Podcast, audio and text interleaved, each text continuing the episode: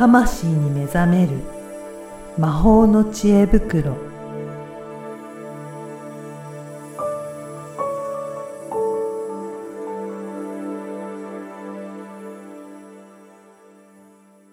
こんにちは、小ラボの岡田です。こんにちは。リアルスピリチュアリスト橋本由美です。ゆみさん、今回もよろしくお願いします。よろしくお願いします。ゆみさん、なんと今日はゲストの方お呼びいただいてるんですよね。はい、はいスペシャルゲストです。はい。じゃあ、ご紹介いただいてもよろしいですか？はい。はい。あの、私の友人でもあり、えー番組でも何度かお話ししてる、うぶすなリサーチをされている秋野まりこさんです。よろしくお願いします。秋野さん、よろしくお願いします。秋野真理子と申します。よろしくお願いします。はい。よ、よかったら秋野さん、ぜひ、あの、自己紹介していただいてもいいですか？あ、はい。はい。えー、っとですね、住んでる場所は徳島県なんですけれども、はいあの、そこを拠点に、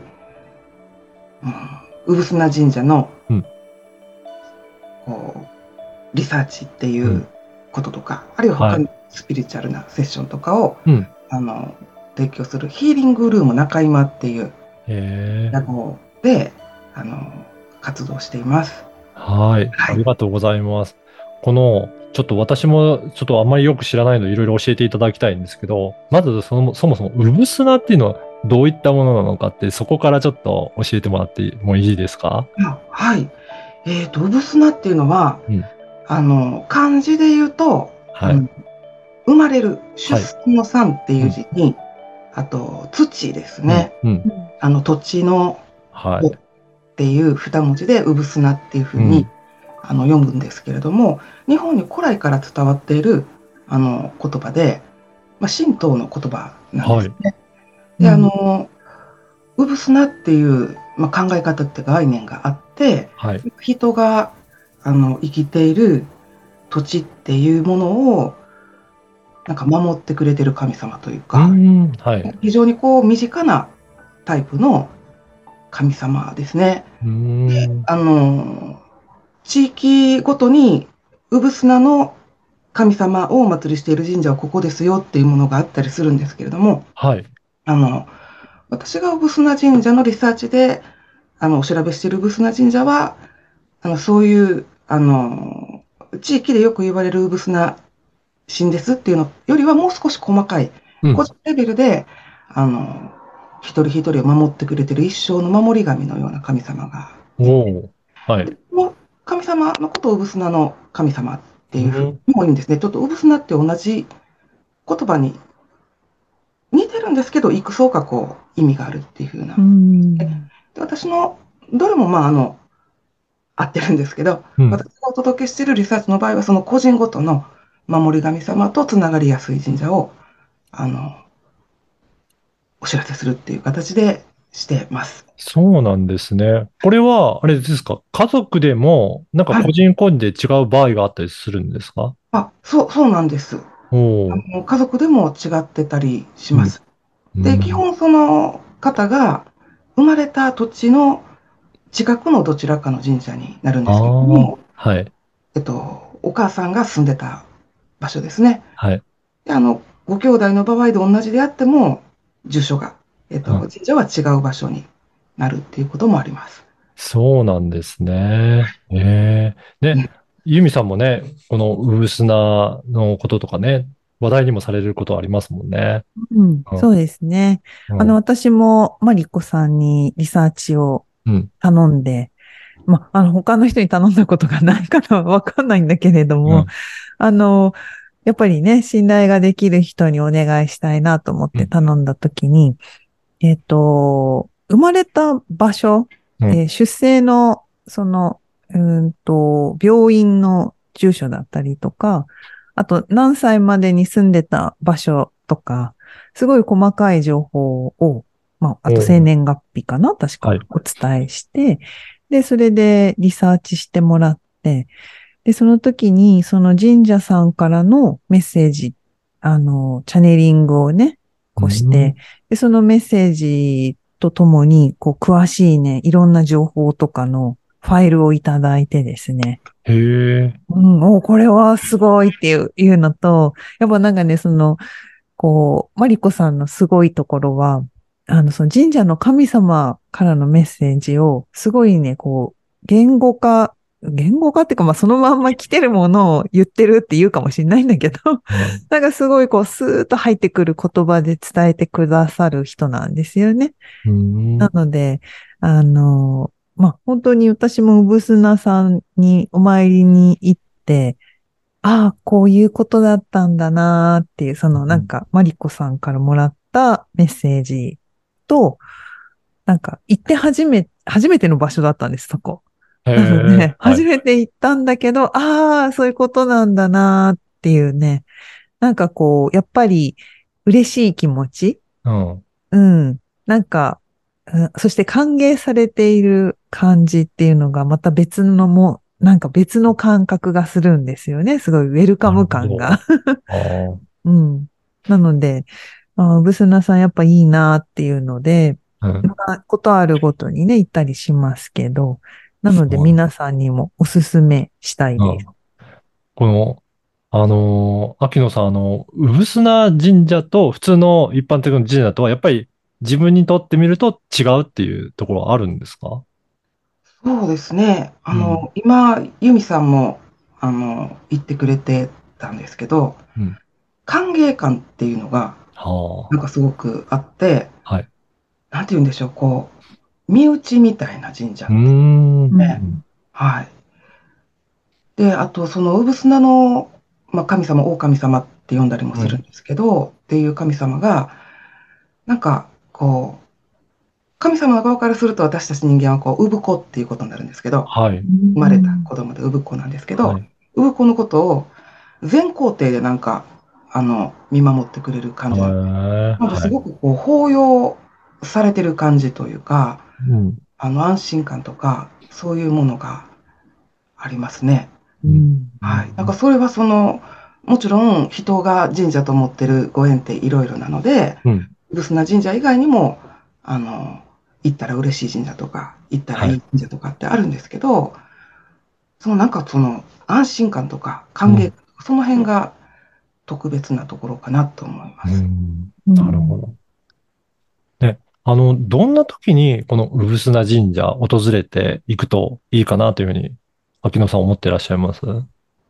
ああ、そうですね。うん。うん。どういうふうに答えればいいんだろう。まあ、あの、中にはね、生まれた土地が非常に現在の居住地と遠いので、はい、はい、あの、めったに行けないっていう方もいらっしゃると思うんですけど、はい。なんかそういう方は無理する必要はなくて、うん、うん。でもまあ、一度はちょっと行っていただくと、やはりその現地の土地に立つことで、うんあの、大きい、あの、行くと行かないでは違いがあるかなっていうふうに思います。うんでもし、そんなに遠くなくて、比較的、あの、行けるのであれば、まあ、いつでも、あの、行かれるといいのかなと思います。はい。エミさん、このあたりいかがですか？どんな感じで考えてらっしゃいます？そうですね。私もマリコさんとほぼほぼ同じですね。うんであとは、なんかこう、ちょっと心寂しくなった時とか、はい。人生ですごい、こう、どん詰まりになって、うーって悩んだ時とかに、うん。まあちょっと気晴らし程度にというかね、うん、なんか実家に、実家とはまたちょっと違うんだけど、なんかおばあちゃん家に行く感覚？ああ、なるほど。なんとなく。うん。なんか、やっぱり他の神社さんとはちょっと空気感がうん違うので、これは、うん。特にね、あの、結構、うぶすなさんに行くと開運するとかいう、なんか情報も見たことが昔あって、まあ、それで一番最初興味を持って何が違うのかなっていうので、まあ、調べ始めて、うんこれは、なんか自分じゃ調べらんないんだなっていうところに行き着いて、っていう流れがあるんですけど、で、じゃあなんか開運とかなんかあるかっていうと、うーん、多分ある。うん。うん、多分あるんですけど、なんかそれ目的に行くっていうよりは、うんやっぱりなんか自分のルー、ルーツの、なんか、一部に触れに行くみたいな、うん。なんかそんな感じで捉えるといいのかなと思ったりしますね。で、はいおばあちゃん家行く感じでちょっとお参り行くみたいな。じゃあ結構気楽な感じで、なんか訪れていくのはいいく、いいんですね。うんうんかな？どうだろうもう、もう、あの、ユミさんの説明がうんめっちゃうまいから、素晴らしい。私もそう言えばよかった、みたいなね。あ、あの、うぶすな神社にお参り、こういう時にしたらいいっていうのを一個思いつきました。はい。あ、ぜひ教えていただけますか？あの、お願いをしたい時、うん。お願い事をしたい時に行くとおすすめです。ええ あのあのうんなんだろう、神社って、あの、割と、う縄張りがあるっていうとちょっと言葉が悪いかもしれないんですけど、はいは担当性みたいなところがあって、うん。あの、あんまりその担当外の人がやってきて、お願いとかしても、あんまり神様は、あの、何言ってるんだろうな、みたいな感じで、うんあんまり聞かなかったりするんですよね。うん。でそういう意味で、その、まあ、地元の神社っていうのは、あの、まあ、馴染みがある神社だったり、うんあと何回も自分が行ってる神社は馴染みがある神社だったりっていうので、うん比較的、まあ、少しお願い事とかしやすいっていうのはあるんですけど、うんでも、大砂神社は、もうなん、あの、OK って感じです。うん。あの非常に一番近いというか、まあもちろんその、ああんまり悪い意味でね、あの、はい。他力本願みたいな感じになってはいけないんですけれども、でも、あの、身内なので、うん。あの、そういうのもあり、お願い事なんかもありですえね。でお願いしてか、必ず叶うとは言えないんですけど、はい。もう、叶わなければ叶わないで何かうん。気づきも得られやすいような、なんかエネルギーの作用があるかなと思います。なんか、そういう意味でも、包容力の、なんか、あるような、そういった雰囲気の神社になるわけなんですかね。えーいやーね、自分にとってそういった場所がどこなのかっていうのも、ね、今日のお話を聞いていろいろ知りたいなっていう方もね、いらっしゃるんじゃないかなと思うんですけど、そんな時はあれですかね、あのーマリコさんに、あの、お願いしていろいろ調べてもらうことができるっていうことですかね。できます。はい。ぜひ、どんな、その、ね、今日、ほら、あの、うぶすなリサーチでご紹介なんですけど、なんかこう、他にもその神社の神様からのメッセージとかた、ちょっとね、私あんま詳しくわかんなくてごめんね。なんかいろいろあると思うので、はい。なんかこう、リスナーさんにうん。何かこう、これどうぞみたいなご紹介いただけると嬉しいかなと。神社からのなんかメッセージをう、あの、いいただけたりとかするんですかね？あ、い今？ん？じゃなくて、あ普段のサービスとしてっていうこと？あ、メニュー。メニュー。そう、マリコさんのメニュー、メニューというかね、あの、提供してるサービスメニューの紹介。あうん。神社関係は、うん。もうあの、うぶすな神社と、あうんと、鎮守神社っていう、鎮守神社？鎮守神社。鎮守神社っていうのは、その、今自分が住んでいる場所を拠点として、う。うん身近に見守ってくれる神様とのご縁があるよっていう神社ですね。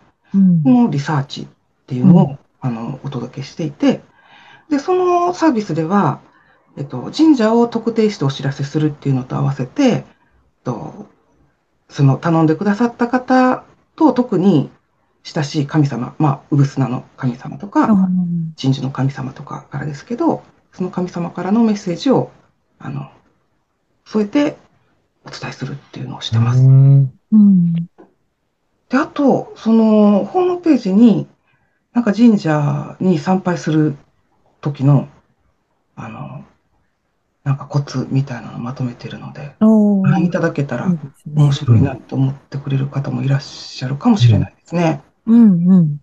あとは、神社以外の、あの、はいメニューになっちゃうんですけど、うん。うんそれも大丈夫ですか？うんうん。えーと、他は、まあ、あの、スピリチュアルリーディングであるとか、うん。あと、不要な信念を書き換えるであるとか、えっと、まあ、エネルギーヒーリングであるとか、おーセラピーであるとか、うん。他に何かあったかな？あ、あとね、あの、内観とか、うん。もあの、メインにした、うん。あの、少人数制とかマンツーマンのスクールとかをん。やったりしています。たくさんメニューがうんあるようですね。ホームページ見てもらった方がいいのかな。ぜひね、ホームページも掲載させていただいて、チェックいただけたらと思いますが、マリコさん結構、あれですか、いつぐらいからこういった、あの、なんだ、あの、リーディングとかそういうのできるようになったっていうか、もともとそういうふうにちっちゃな頃からそういったのがあったのか、どうなんですか？いや、あのね、小さい頃はうん、あったかもしれないんですけど、うん。物心ついた頃には、そう自分はそういうのとは特に縁がないと思ってああ、そうなんですね。で、大人になってからもずっと、まあ否定はしないけれども、うん。私には縁がないわと思ってたんですが、はい。で、なんかね、あの、そのうち、こう、成功法則とか、あそういうのに興味を持つようになったんですよ。うんで、成功法則の本とか読んで、なるほど、その通りだな、そういうふうにしようとかって思うんですけど、あ、はい。できない部分っていうのが残ったんですね。ああ、これがはい。いいって分かってるけど、そうはできない。で、当時は、その、それがなぜなのかよく分かんなくて、うん。ない自分がダメなんじゃないか、みたいなね、うん風にしか、あの、思考ができなかったんですけど、そこで、なんか、うぶすな神社っていうものがあるって知って、うん。調べてもらったのが、その、自分で意識してスピリチュアルなことをした一番初めへえ、そうなんですね。はい。で、その、その神社を調べてから、なんか割と行動がしやすくなってきて、自うん分自身。、うん。うんそれまではその、これやろうかなと思って気になることが出て、できてきても、行動に移すまでに2、3年悩んでるみたいあな。あ、で結構悩んでます2 3年悩んで、やっと行動を移すか移さないか決めたり、行動しなかったりみたいな感じなんですけど、なんか、小砂神社を調べてもらって、昔はね、自分も調べてもらったんですけど、はい。参拝するようになってから、なんかもうちょっと軽や軽く動けるようになってきへて、え、そこからいろいろスピリチュアルな、なんかヒーリングの勉強したりとかうん。するようになって、うーん。じゃあ、うぶすなさんが本当にきっかけだったんだね。そうですね、きっかけでしたね、私の。うんうんねうん。で、その、あの、プロセスの中で、なんかリーディングとかもするように。なるほああ、へえ。どね。じゃあ、やっぱり皆さんもね、ちょっとね、興味ある方は、うぶすなさん調べてもらって、もしかしたら訪れるといろいろ、なんかうん。転機になるきっかけにね、なりそうな感じもしますので、いやー、なりますよ。2024年確実に。これははっきり、はっきり言える。確実に2024年、うぶすなさんとのご縁っていうのは、絶対的につないだ方がいいあ、と言えますので、マリコさんを紹介しました。ね、ぜひね、あまあの、このポッドキャストの説明欄のリンク、ホームページもチェックいただいて、ぜひね、皆さんも調べていただけたらと思います。本日ご紹介しましたマリコさんにうぶすなリサーチほか、えー依頼する場合はですね、ぜひ、橋本由美のポッドキャスト聞いたよと、まあ、ポッドキャスト聞きましたっていう一言を添えて、あの、お申し込みいただければと思います。はい。今回は、あの、ゲストとして、えー秋野まりこさんに、えーご参加いただきました。今回どうも参加いただきありがとうございましたあ。りがとうございました由。美さんもありがとうございました。ありがとうございました。